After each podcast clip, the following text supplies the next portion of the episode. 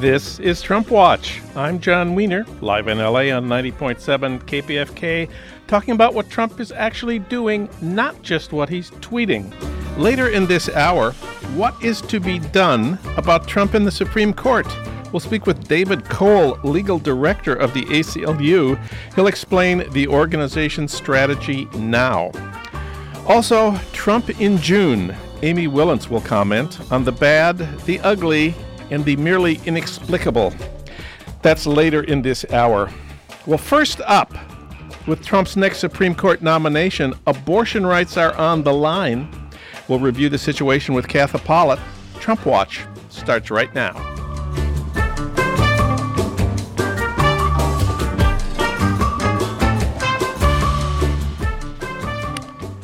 If Trump gets his Supreme Court nominee through the Senate, the constitutional right to abortion may be abolished, and 20 states are likely to outlaw abortion. Now what? For comment, we turn to Katha Pollitt, poet, essayist, award winning columnist for The Nation, and author of the book Pro Reclaiming Abortion Rights. It's out now in paperback. Katha, welcome back. Hi, Jon. Thanks for having me on the show. Well, the New York Times ran a fascinating story on page one a couple of days ago, arguing that the Supreme Court is increasingly irrelevant to the medical realities of abortion. Uh, they argued that because of new drugs and devices, it's now basically impossible to outlaw abortion. This was a piece under the byline of Michelle Oberman. She said that even in South American countries where abortion is completely banned, the practice, she says, remains commonplace. It is vastly safer than it was in the past, thanks to a revolution that has replaced back alleys with blister packs ordered online. Close quote. What is she talking about, and do you think she's right? She is talking about uh, the abortion pill. Um, either misoprostol, which is a regular is available in many countries over the counter and is uh, an, an, ulcer drug, and also used to um, induce miscarriage and labor, and also mifepristone. Um, it's a sort of two drug regimen. Um, which is the, used to be called the French abortion pill. And misoprostol by itself will induce a miscarriage, I don't know, maybe 85% of the time. Um, and this has actually, um, either one or both of these drugs together, have really reduced the injury and death rate of clandestine abortion in countries like Brazil. Brazil was where they uh, figured this out, where women figured this out. Um, but now uh, Brazil has really cracked down, and you can't really get it through customs. So I don't agree with the New York Times. I think there's a long history of people saying, you know, it's not going to be so bad. Here's some new things. But the truth is, yeah, a lot of women will use these pills in the United States. And in fact, a lot of women are already doing so. Um, this is medical medication abortion when it's legal. And a lot of people will get these pills off the internet, but not everybody. Um, there are a lot of women now who, for example, uh, it's too late. You're only supposed to use them through the first 12 weeks of pregnancy.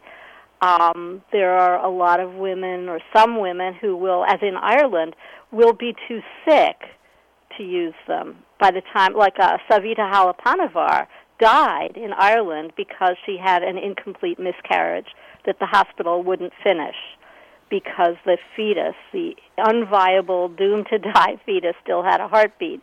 And you know, one in six hospital beds in the United States are owned by the Catholic Church. So if you're having a miscarriage in a Catholic church, it's going to be too late for you to get abortion over the internet. Um, so there's always going to be some people that need surgical abortion in a clinic. Now, if the worst happens and Trump succeeds in getting uh, the Senate to uh, endorse his nominee, and if his nominee uh, and the other four Republican conservative justices vote to overturn Roe, 20 states are likely to outlaw abortion, but that means there's 30 where it will still be legal. Uh, in the tw- the 20 that will outlaw it, some of those are going to have trigger laws that are going to put a ban on abortion into effect the minute the Supreme Court uh, uh, announces that Roe v. Wade has been reversed. On the other hand, uh, California and New York and Oregon sort of represent the complete opposite end of the spectrum here. Ca- the California Constitution prohibits discrimination against women who choose to terminate their pregnancy, and uh, that means that all health plans in California are required to cover both maternity services and abortion services. Uh, Oregon has similar law uh, passed in 2017, and New York has a law that requires all health insurance plans to cover uh, medically necessary abortions without copays, coinsurance, or deductibles. Of course, a lot of people live, especially in California and New York. The ones that we are worried about are the ones who live in the 20 states where uh, not only is this not protected by law, not protected by the state constitution, but it means they will have to travel in order to get a surgical abortion to one of these states where it's legal. Um, I, I, believe travel isn't always uh, easy for uh, poor people in America. It's so true. Um, I want to go back though to that first question you asked me. Yeah. About uh, getting abortion pills, even if abortion is banned. Yeah, you might be able to get those pills, but you can also be arrested for using them, and that has already happened to people. Um, that happened to a woman in Pennsylvania who ordered pills for her daughter. Um, it happened to Purvi Patel in Indiana, um, and it'll happen more as you know it gets super illegal. Um, so it really is not a cure-all. Um, I mean, it's not. I mean, imagine if they made um, heart surgery illegal. A lot of people would figure out how to get heart surgery, yeah. and some people wouldn't, right? Um, and it'll be the same. Um, moving on to your second question. The travel um, question. Travel, travel, that's the other thing people say. Well, they'll just, it's not going to be illegal everywhere. It'll always be legal in California, New York, and so on. And it just means yeah. getting to one of those states. Yeah, and that's a big deal. Um, before before uh, Roe, when abortion was legal in New York State and a few other places, uh, women who could afford to traveled to New York. Um, women who could not afford to had illegal procedures. Um, and it turned out that most of the women who ended up having these illegal procedures and dying were women of color um, because they're the poorest. They're the ones with the least resources. Um, and I think that would be the same again. Um, right now, there are abortion funds in many, many states. There are about 70 abortion funds that belong to the National Network of Abortion Funds. And what they do is that they raise money to help low income women pay for their procedures, travel, find a place to stay. They help them with child care. I mean, there's a lot that, you know, you can't just up and leave your life for a lot of people. Um, so uh, abortion funds do tremendous work. But this is where abortion is still legal, yeah. and they can't help everybody. Um, so it's really it's only a person who is very secure financially who can say, "Oh well, people will just travel."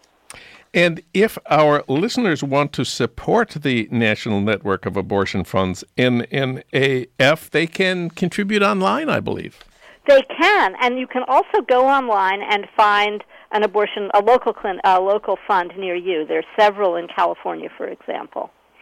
I also want to complain a little bit about the issue of fake pregnancy crisis centers, which was a Supreme Court uh, um, subject. The end of June, the court voted five to four to overturn a California law that regulated anti abortion crisis pregnancy centers. You want to tell us what these operations do and what their purpose is?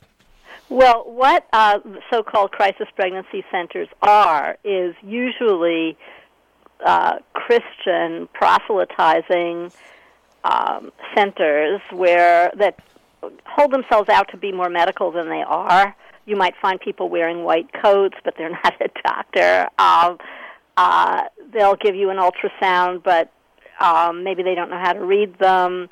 They're they're not very professional, um, and there are a lot of them. For example, in Texas, there are 10 times as many crisis pregnancy centers as there are abortion clinics. Mm. And what they basically try to do is give you a lot of lies about how dangerous abortion is. And anyway, you might have a miscarriage. Why don't you just wait? Um, they'll tell you, you know, you, you'll go crazy. Uh, your boyfriend will leave you. You'll be infertile. You'll you'll get breast cancer. All this kind of stuff. Um, and they won't tell you any. They, you know, you might wander in there. They're uh, they're often right next door to a clinic. Uh, for example, in Hartford, Connecticut, near where I live, there is one independent um, abortion clinic, and there was a building next to it, and some Catholic organization bought it, and now it's it's a it's a crisis pregnancy center, and you could easily, with some name that's very close to that of the clinic. I mean, they always have women in the title, um, and you could easily wander into the wrong one. Um, and what they try to do is just delay you until it's too late. Yeah. Yeah. So if you've just tuned in, we're speaking with Katha Pollitt about the future of abortion rights with Trump's Supreme Court. Well, what the Supreme Court ruled at the end of June, 5 to 4, was to that uh, California's law regulating these uh, fake, uh, what shall we call them, fake pregnancy crisis centers, uh, that California could not regulate the, them the way this law proposed. What the law uh, was the law required these pregnancy crisis centers to provide true information about access to birth control and abortion. Uh, and uh, this is meant to crack down on the deception and the misinformation and the absence of true information and the medically inaccurate information, all of which was aimed at discouraging uh, pregnant women from having abortions. The Supreme Court ruled five to four that uh, this was the government uh, uh, regulating speech, which is a violation of the First Amendment that you can't tell uh, fake pregnancy crisis centers what to say. Um, this is an, another example of the way the right has, as we say, weaponized the First Amendment. Yeah. However, something like 10 or 15 years ago, the Supreme Court ruled that it was okay for states to require that abortion providers also provide information about adoption to people seeking abortions. So, how come you can order abortion clinics to say something, but you can't order fake abortion clinics to say something? Doesn't that seem inconsistent to you? Oh, it's even worse than that because there are several states where doctors in abortion clinics are required to read to patients a whole script written by the state their state legislature that will say things like, "Oh, and I have to tell you that abortion uh, could give you breast cancer, and and you, you might be able to get child support." I mean, a whole bunch of things, but uh, some of which are completely untrue, um, like breast cancer. Um, and uh, why is it that a doctor who has a, an MD can be compelled to say things, but this, you know, some Christian volunteer can almost pretend to be a doctor, and yet his his or her speech cannot be, uh, deter, you know, dictated at all. I don't understand this. It seems completely unfair, and this is where we get to, you know, there are four justices who really are anti-abortion. Um, and then there's a swing vote. And there's the retiring Justice Anthony Kennedy, who decided yeah. to retire at a time when Trump can replace him before the Democrats gain control of the Senate, yes. which they might do in November. So we're assuming that Trump will pick someone who will vote to overturn Roe and that that someone will be confirmed by the Senate. Of course, some of our friends say this is not inevitable uh, especially if Susan Collins, Republican of Maine, can be persuaded to vote no on an anti Roe nominee. She has said, sort of, that she will not vote to confirm an, a person who has a demonstrated record of opposition to Roe. What, what do you think about Susan Collins, Republican of Maine? I'm very suspicious because she voted for Gorsuch, as did three Democrats, by the way. Yes. Heidi Heitkamp, um, Donnelly of Indiana, and who was that third one? Oh, Manchin of West Virginia. Um, but anyway, Susan Collins voted for him, and you know, Gorsuch had a very clear anti-abortion record. He wrote whole books about, uh, you know, the right to life and all that. Um, and I think that I wouldn't. She's a very weak uh, branch to hang your lantern on. well, our friends say that. Um, this is that there is an opportunity that we should make the most of Susan Collins' statement on the Yak shows on TV on Sunday that she would vote no on a uh, nominee of Trump's that was demonstra- demonstrably anti-abortion. Uh, even if she left herself a lot of wiggle room, we can say you made this pledge on TV, and that this is a, the pressure has to come from inside her state of Maine. We have to find people we yeah. know in Maine. It's not going to do any good for people in Santa Monica or people on the Upper West Side to write her letters. It's got to be people in Maine. Do you know anybody in Maine? I don't think I do. I do. I do. Uh, and so do you. Remember our friend Beth Harvey and Jamie Kilbreth? Are they, they in Maine? in Maine? Well, in Yeah, Jamie was the uh, deputy attorney general there. So we have to get in touch with our friends in Maine and find out what groups to support, who is doing the the leading work on this, who is doing the you know neighborhood organizing, who is doing the media. That's where it's going to be decided. And do we know anybody in Anchorage, Alaska, where where oh, another? Gosh. That's now tougher. Uh, no pressing it. I have to go look at my Rolodex on that. Uh, but um, I think that uh, you know some people say, "Oh, they're not going to overturn Roe v. Wade." They know that that would be a huge political firestorm. As a matter of fact, let me interrupt at this point to Yeah. to read from the Wall Street Journal editorial page, which made exactly that argument. I think it was last weekend. They say, uh, "Roe." I'm quoting the Wall Street Journal editorial page, the voice of of um, uh, uh, Wall Street conservatism. Roe is embedded in American law. The court has reinforced the right many times. Most current conservative justices would shy away from overturning it, which would mean handing abortion law entirely to the states. There's only one exception Clarence Thomas. He alone has made his intentions clear. Chief Justice Roberts, in particular, would not want the enormous social uproar of making abortion illegal, which would invite a massive attack on the court.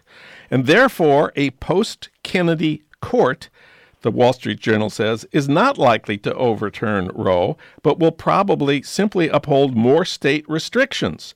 Uh, this will not please social conservatives, but it will put U.S. law close to where the Americans' public opinion is, keeping abortion legal but making it rarer than it now is, close quote, the Wall Street Journal. What do you think of that argument?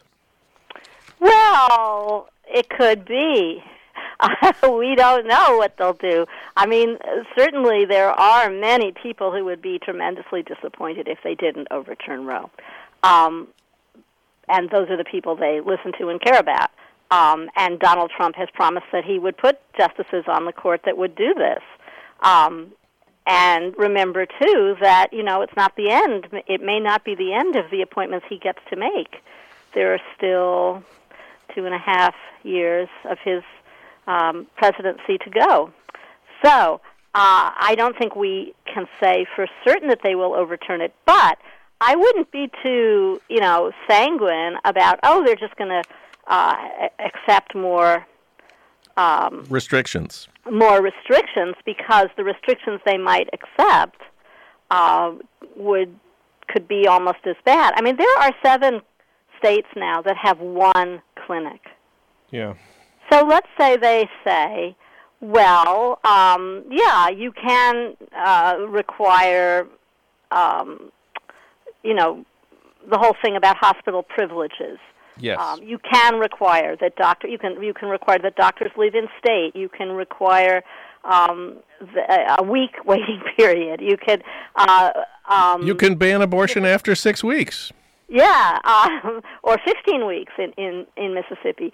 So, uh, you know, Mississippi is one of these places that has one clinic. Yeah. Um, so uh, it's already really hard to get an abortion in many states, and making it harder could put that one clinic or one of those two clinics out of business.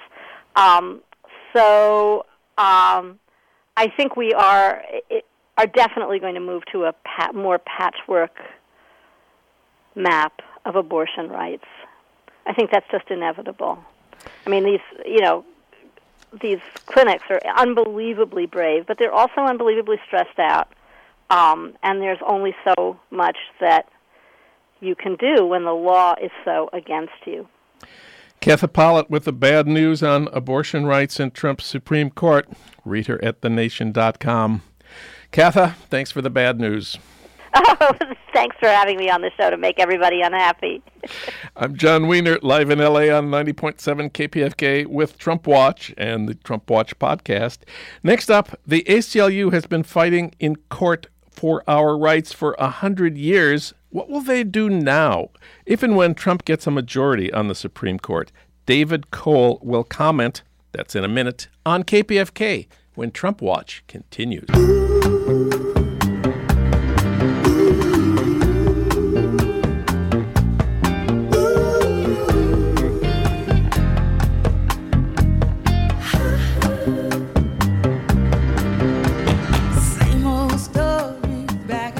It's the same old story. This is Trump Watch. I'm Jon Wiener, live in LA on KPFK, streaming at kpfk.org, and online anytime you want it at TrumpWatchPodcast.com. Later in this hour, Amy Wilentz on Trump in June. But first, the ACLU in the age of Trump. For that, we turn to David Cole. He's National Legal Director of the ACLU. He also writes for the New York Review and The Nation, where he's legal affairs correspondent. David, welcome back. Thanks for having me, Jon. Well, just want to review the Supreme Court's decisions just in the last month on voting rights, starting with the uh, Ohio's law about purging the voting rolls. Uh, this was a grim result for all of us. What was the case about, and what was the argument the court majority decided on?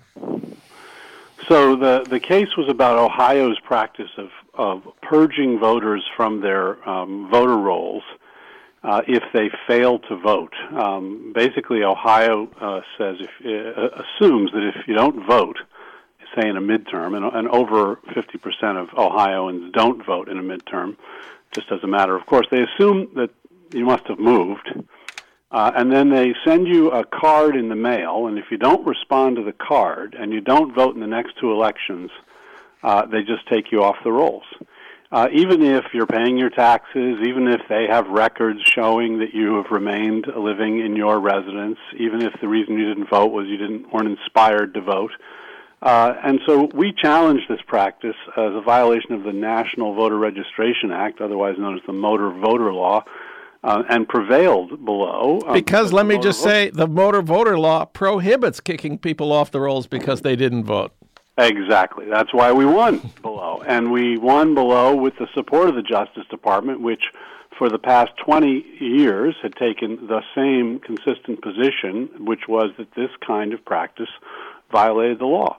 Uh, but uh, under Trump, the uh, Justice Department reversed its 20 year old position, and that's a position taken by Republican and Democratic administrations alike, supported Ohio's um, uh, voter suppression tactic uh, and then won in the Supreme Court five to four with the five Republican justices uh, saying it's okay to strike to kick people off, and it's not kicking people off for failure to vote because they also sent that card yeah. in the mail. Yeah, that's a great argument. We're not kicking them off because they didn't vote. We're kicking them uh, off because they didn't return the card. Right, and about 90% of the people don't return those cards. I mean, nobody even reads their mail these days, much less return the card. So, uh, you know, it's clearly a voter suppression uh, measure, and that's why the Trump administration uh, reversed uh, uh, the, the long-standing Justice Department position on it, and I think that's why ultimately the court went with it. Um, uh, we'll see how many other states uh, now now adopt copycat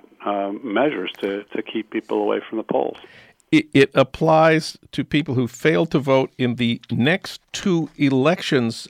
Does that take us up to November 2018? Do you know? Was there like an election for dog catcher uh, and that, that, we should count as well? This has been underway for, for so you know it, yeah. It'll, it'll, each election a, a whole bunch of people are going to be taken off the rolls in Ohio, and there are a number of states that are doing somewhat similar things. A small number of states, most most are not. But uh, what what you worry about is, you know, the Republican strategy has been for some time now seeing the demographics of the country, rather than shifting their position to recognize those demographics, they've been adopting a tactic of voter suppression. And this is the, the Supreme Court saying, well, here's a tactic, go for it.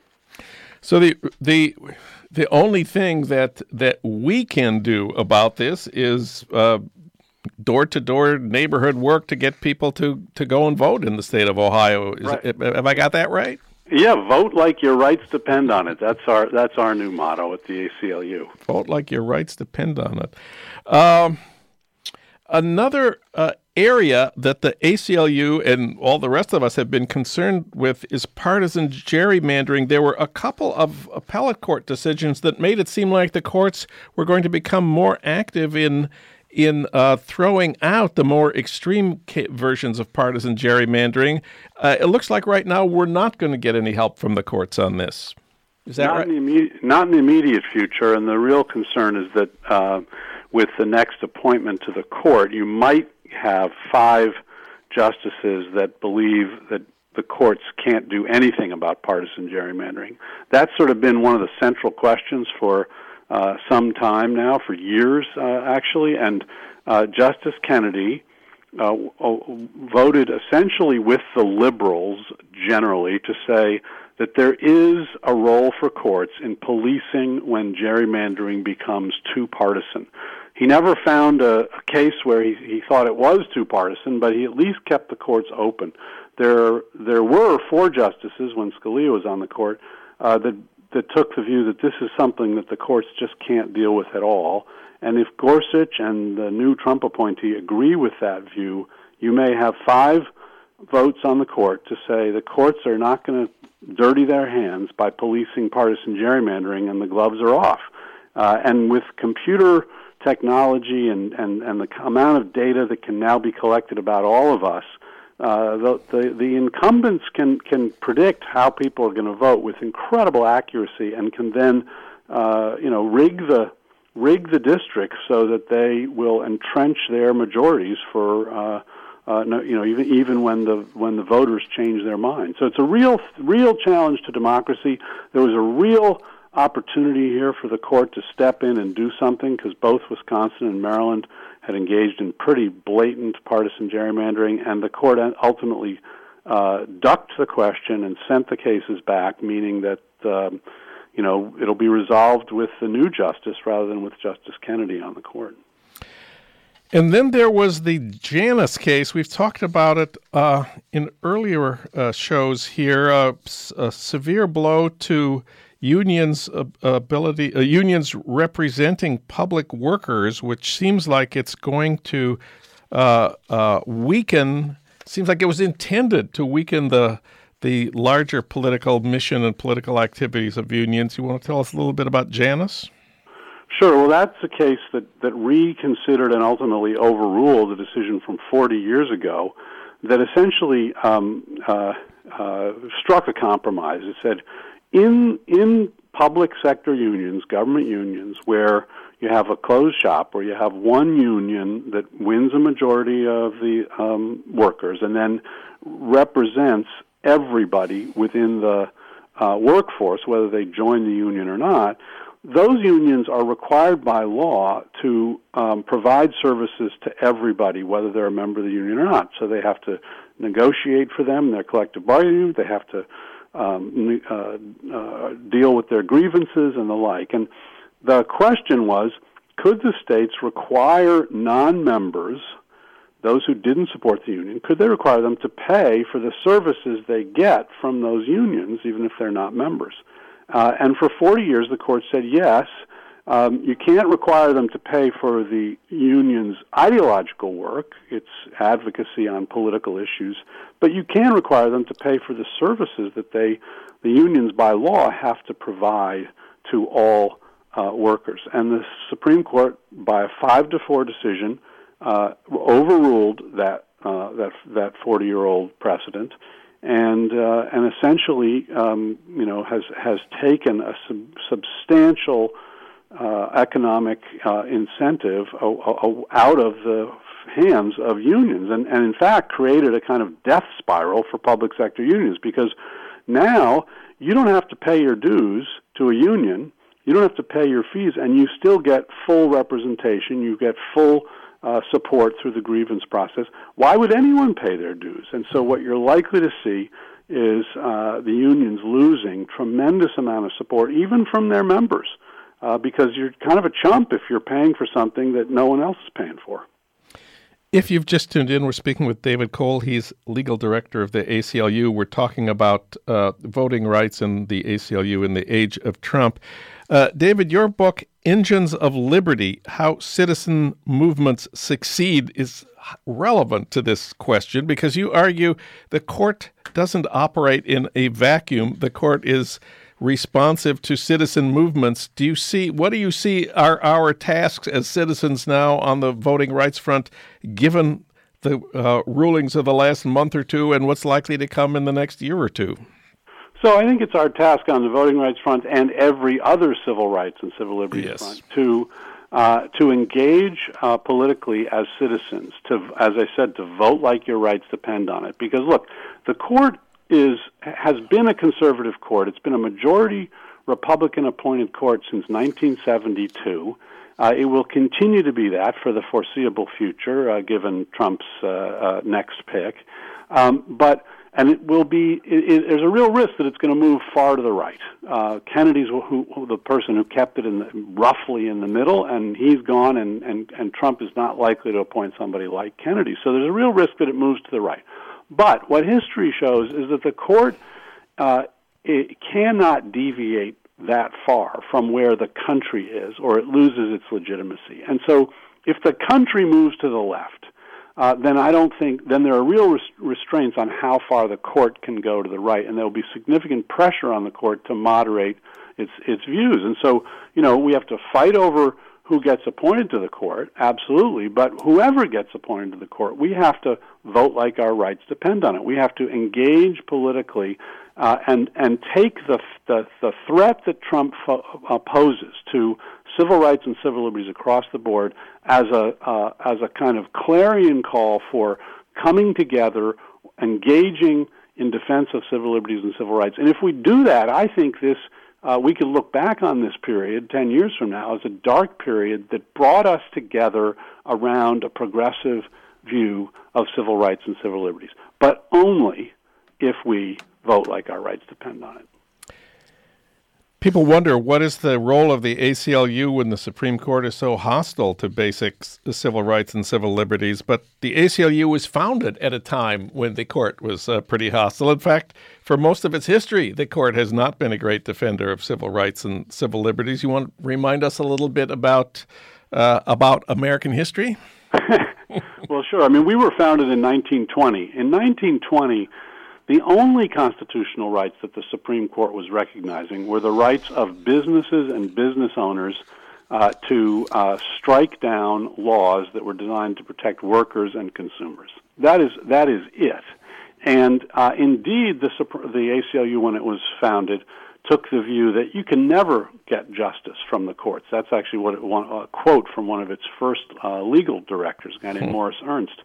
Uh, and and they they saw you know the the real the real action was in direct action in political action. They would file lawsuits, but mostly to demonstrate to the people that you can't rely on the courts. You have to rely on on yourselves.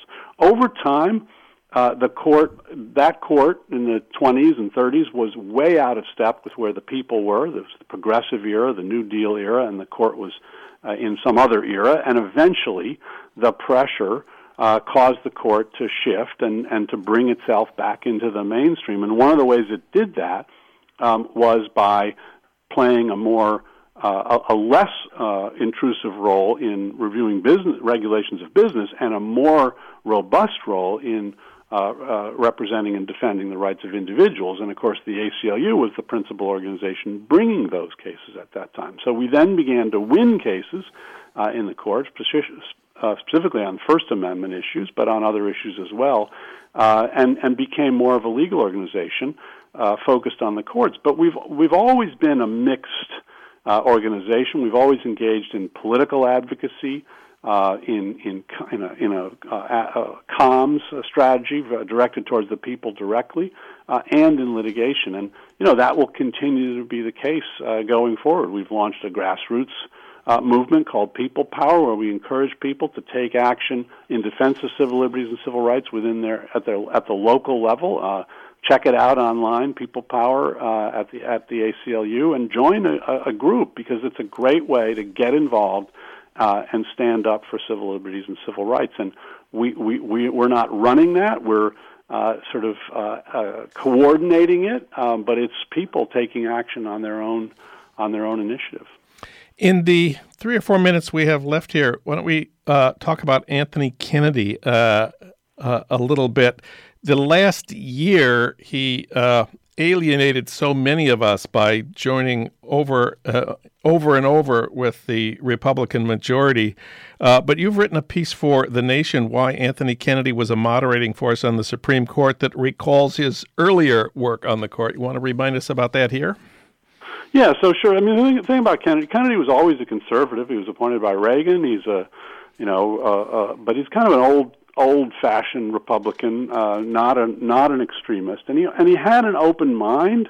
He was open to argument, and he believed in an evolving constitution, and that set him apart from some of the kind of more rigid ideological uh, right-wing conservatives like Scalia, Thomas, um, Alito, and the like. And, and as a result, he he was often referred to as the swing justice. He sometimes voted with the conservatives, but he sometimes voted with the liberals, and in some really important cases, he was uh, the the tiebreaker uh, with the liberals to either establish important rights or to to, to hold hold fast to them. So, it, without his vote. Uh, Roe versus Wade would have been overturned, but he voted to uphold it in, in Planned Parenthood versus Casey. Without his vote, um, uh, affirmative action would have been ended, but in 2016 he voted with the liberals to preserve it in the case against the University of Texas. Uh, without his vote, marriage equality would not have been recognized, but he voted and wrote the decisions five to four in uh, both the Windsor case and the Obergefell case, which established uh, marriage equality. He, in fact, wrote all of the court's uh, major gay rights uh, decisions. Uh, he wrote the decision striking down the death penalty for juveniles, five to four.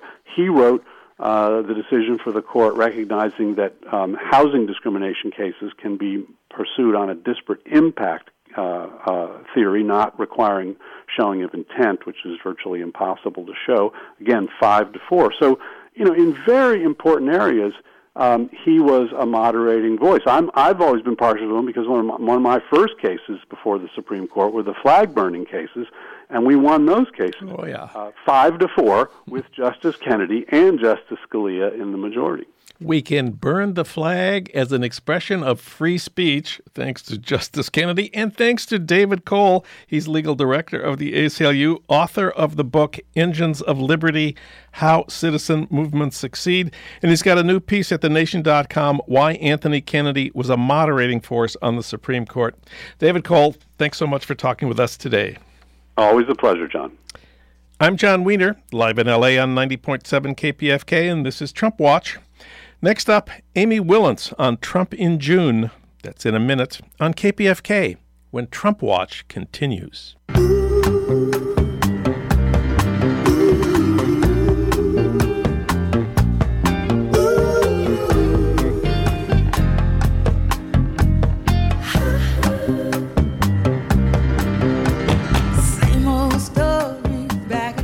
It's the same old story. This is Trump Watch. I'm Jon Wiener, live in LA on KPFK, streaming at kpfk.org and online anytime you want it at trumpwatchpodcast.com.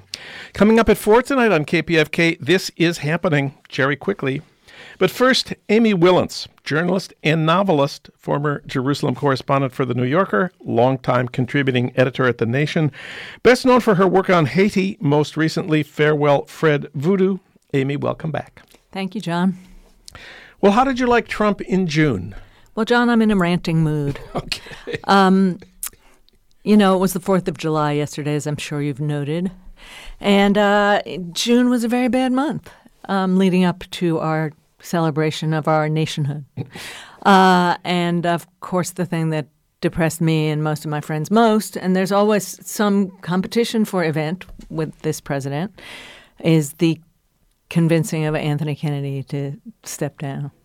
Step down at a time when Trump can replace, Can replace him. before the Democrats have a chance to win a majority in the Senate that might reject his nominee. I have to say, parents of the progressive uh, um, trends in this country are really horrified at, by this particular piece of news because they feel that it means that future generations uh, are going to have legal minds directing the country that are not going to be on the side of good. This merely gives us more work to do. As some of our colleagues at America's Oldest Weekly have said, it's not a done deal. There's Susan Collins of Maine. This is something that's, That's going to be decided by the voters and the citizens of Maine. It doesn't probably do much good for people in, in Santa Monica or people on the Upper West Side to write letters or or send uh, hangers to Susan Collins, as some of my friends are doing. But if you know anyone in Maine, talk to them about how can we help. Do you know anybody I in Maine? so agree with you about people from Santa Monica going to Maine or making their voices heard in Maine. That can only hurt the cause. Not uh, that I have anything against the good people of Santa Monica, but carpetbagging of that kind, even of the kind of uh, you know activism, is not that good for the voters. well, at, at the Fourth of July party that I went to, there was one person whose sister lives in Maine, and now we're all getting in touch with. I have sis- relatives in Maine. Really? I know it's incredible, but I do. How did that happen? What did they do They there? married. Oh, they married. Well, ask them. You know, what can people in California do to help? What are the leading organizations Yes. that are organizing? Good what, idea. What are the most important things I'll to do? call Jenny. call Jenny. Uh, and of course, there's also Lisa Murkowski. Uh, do we know anybody in Anchorage, Alaska? That's harder. That's tougher. Maybe not. Uh, um, so it's not a done deal. You know, it's not over till it's over.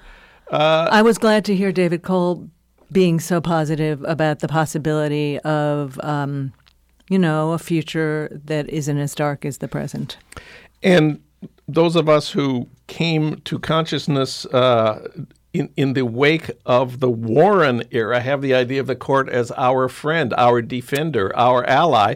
For, as we just said with David Cole, for most of American history, the court was the enemy of our liberty and, and our rights. And perhaps seems likely we're going to go back to that era, but uh, that's the way it was for a long time, and people still fought and won a lot of things. A problem is you don't want to be alive during that part of it. You want to be alive during good the, more hopeful, exciting, forward-looking part. and Well, I'll see what we can do about that. regressive part. You do that, Jon, while I complain about what's going on.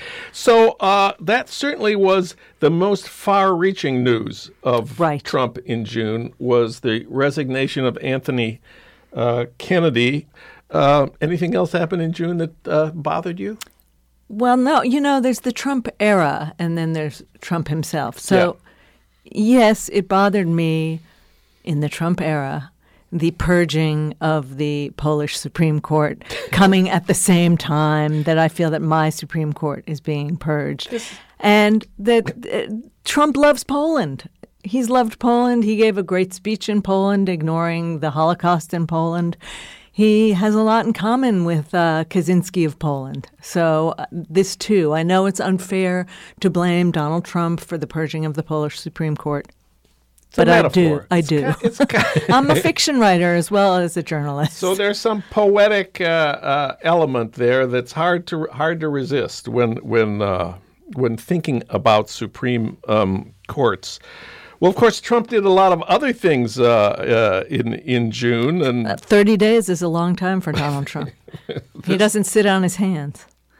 Um, of course, um, well, I don't know what's on your list. Uh, there were the Supreme Court had these deci- these bad decisions we've talked about with David Cole on voting rights. We talked with Katha about the abortion. Um, You've the covered fake, it. The fake abortion clinics. We covered a few. We covered a few of them. Um, you know, there's the larger picture of their chipping away at Obamacare. It's interesting that they were unable to repeal Obamacare. I think that is a significant thing. Well, one of the great things that, that Cole was just saying is that in a large democracy like this, if something is has a degree of popularity that cannot be effaced, it's hard to to um, deny it. So when you see what's happening to organized labor, I believe that's because the people have not supported organized labor the way it needed to be supported. Well, and organized labor itself had lost a lot of its moral sway, its mission, its focus, and now unions, in order to survive, will have to become more active, more present, more visible, and more of uh, obviously a fighter for people who they want to join, and that that can only be uh, uh, a, a good thing. So Trump is good for the unions. No, I wouldn't go that far. But the tasks, the tasks are are are clear. Uh, what else is on this list? I wasn't there something ab- about uh, immigration and the border and migrant children that happened in June. You mean separations? Separation of families at the border. Wasn't that another one of Trump's sigh we all we just sigh. What a- we don't just sigh. It's just horrifying. You know i was thinking about all the all the retrograde actions of this president since he took office and how he's you know finalizing the death of the new deal possibly finalizing the death of reconstruction if you can go back that far. Um, and the the separation of kids from their parents I'll get back to it in one second. One of the worst things about it is not just the separation of kids from their parents, but the utter irresponsible, uh, childish lack of bookkeeping about how these kids were separated, where each kid was going, where each set of parents were going, who is related to whom. I mean, there aren't many good things I can say about the Nazis, but they kept good books. they knew where everybody was, where they died, how they died. They didn't always tell the truth, but if you look at the records of the camps, it says, you know, my grandmother starvation, your grandmother starvation. It's and they're listed. These, you know, two thousand eight hundred kids. They couldn't figure out where they are. So that's horrible. But what it really is is this cavalier attitude toward human rights, and and it's true throughout the world of the Trump administration. They don't care about human rights to any degree. Now, I've talked about human rights and how human rights can be used as a tool to, you know, make certain kinds of international policy decisions that we might not approve of. But still, you have to care about each human being. And this was a grotesque announcement of a lack of caring. And and I'm always looking at the bright side of things oh, because Jon. people were so outraged because this was so intolerable to so many Americans. Trump was forced to reverse his policy to declare that families will no longer be separated at the border, that they right. will be interned, oops, I mean detained together as families, and that the fa- the children who were separated from their parents will be reunited if they can find them. If we can find them. Uh, so there's another example of where uh, public outrage set limits on just how bad Trump could be. So now we're going to have family detention instead of family separation, and I would like to mention that the whole system of family detention was not created by Trump. It was created by Obama. Obama created the family detention and centers. didn't he then have to go back on that? He wanted Obama went to court to tr- because the courts decreed that children cannot be held for more than 20 days in custody. They can be in uh, foster care or in licensed facilities for more than 20 days. Obama tried to get that extended because it's so hard to get all of the children that they're catching crossing the border, and the courts refused uh, Obama's Justice Department petition, and then Obama agreed to abide by the court's policies. But the whole system of these gigantic family detention centers where thousands of people are interned in Texas and like the other ones in what Arkansas or something, that was set up by Obama, and that's what Trump is going back to now. Yeah, Obama set the stage. Uh, and that's true, of course, of the idea of ruling by executive order too. I mean, the the as we have said many times on this program, the country is a bit broken, and the the ways of doing business are not working anymore. One other thing Trump did in June, I think we need to separate. We need to separate what are sort of Republican goals since you know 1937. Right, the turning back of the New Deal. turning back that they would like to get rid of Social Security. They would like to get. They would like Rid to of get rid of Medicare, which passed in 1964. They would like to get rid of labor rights. Republicans have been trying to do this for you know since since longer than we've been alive. Uh, but Trump has done some unique things, and maybe the most unique thing was something he did in June: uh, trade war with China, the world's largest economy. Tomorrow. Friday, Trump's tariffs are going to go into effect on In spite of GM crying about it, so uh, uh, they're going to ban uh, what Chinese steel and uh, uh, is it Chinese steel, and that the, then the Chinese are going to probably at midnight on Friday retaliate by slapping taxes on pork, soybeans, and corn. How is that going to go over in Iowa, for example? oh my God, it's such a disaster, right? They're going to try and sell their goods over there, and they won't be able to sell their goods over there anymore because they simply won't be competitive. And then some serious states are going to have some serious economic problems. So- and who votes in those states, Jon? Uh, white, old white people, old white people who own cows and soybean fields. Some of them Republicans. Some of them, most of them are Republican. A lot of them are Republican. So this is an example where Trump has has let us say diverged from the age-old Republican goals of overturning the New Deal and set off on his own course. I mean, he did campaign saying that the the Democrats' trade deals going back to the Clintons had led to deindustrialization and lower wages, which is factually true, but his idea of what to do about that as usual, is Neanderthal, which is like just go back to making it exactly as it was before things changed. There are changes that you cannot just uh, deny. Yet he wants to simply deny technological change, for example. Yeah, so this seems to be an example of just nutty incompetence rather than uh, an ideological mission. I don't know if it's that. I mean, I think in terms of Trump, it's nutty incompetence because he never thought about this except if there was a tariff he didn't like on something that he needed to buy or sell. Um, so until he was running for president, he hadn't thought of this. And I think these are words put into his mouth by his advisors on the right who are kooks. Yeah. And he's in the hands of kooks and he doesn't mind it. One is from UC Irvine, you know. The um, his his main China trade hawk is this guy from the business school whose name no one can remember, and who uh, uh, we'll we'll we'll look that up and get we'll get back to you on that. Uh, I want to talk to you. We only have about four minutes left here. Trump's leading candidate for the Supreme Court is Amy Barrett. She's a left wing nightmare, and she's usually described as a Catholic professor and mother of seven children.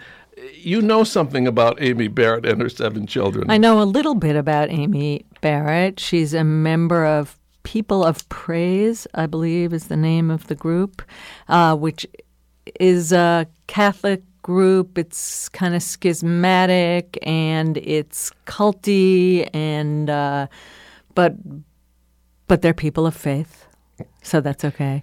And she has these seven kids, two of whom are Haitian adoptees. And how did that happen? Well, you know, I don't really know. One of them is, I hate to talk about people in this way. One of the children seems to be pre earthquake, uh, a pre earthquake selection, and the other child seems to be a post earthquake uh, adoptee who was three years old when, I think it's a boy, when the child was adopted. So, um, you know, it's it it has been easy and then it has been hard in Haiti to adopt. Sometimes you can just come in, someone says this kid has no parents, it's a small child, and you can adopt the child, and the child is obviously in need. Um, but I remember very well many of the orphans I knew in Haiti who would, after knowing me for like six months or a year, say to me, Oh, I'm uh, going up to visit my mother in Cap-Haïtien, you know until then he was an orphan. Now he's going to visit his mother. So some of these kids have parents somewhere relatives somewhere. I have no idea about amy barrett's adoptions. I just find it you know a little bit angelina like that she has seven kids a little bit sarah palin like to all the kids as like a mark of your decency. Is it? Uh, I think Angelina does good things in the world. well, you know what I'm what? not sure. And and uh, and but to have a- a family that large Yes. again is Yes. is not good policy. It is strange. The UCI professor, who is Trump's leading uh, trade advisor on China, who is a trade hawk, was Peter Navarro. He's That's not that hard to remember, Jon. I should have remembered. it. we all should have remembered it. He's a guy who, let us just say, nobody at Irvine ever had any interest in him or respect from. The China people always thought he was a complete kook. He ran for office in San Diego right. and never got elected to anything. So he was a disappointed office seeker, a, a failed academic, and now his wish has come true. Trump is imposing tariffs on China. He's a happy man. He's a happy man. Uh, closing thoughts on Trump in June uh, in one minute. How bad has it been? Has it ever been this bad before? Is this the worst worst we've seen of Trump yet? I think when you see the, the family separations, you have to say that's the worst Yeah. you can see. I mean, it's the worst we we have seen so far. You fear when you see that kind of thing happen that anything can happen. I mean, those are okay, they're not Americans, so it's okay whatever happens to mm. them. They're people of somewhat color, so that's okay whatever happens to them. But first they can't, you know, Americans should really reflect on this. First they come for this, then they come for that, then they come for the farmers of Iowa. Amy Wilentz. Amy, thanks for coming in today. Thank you, Jon.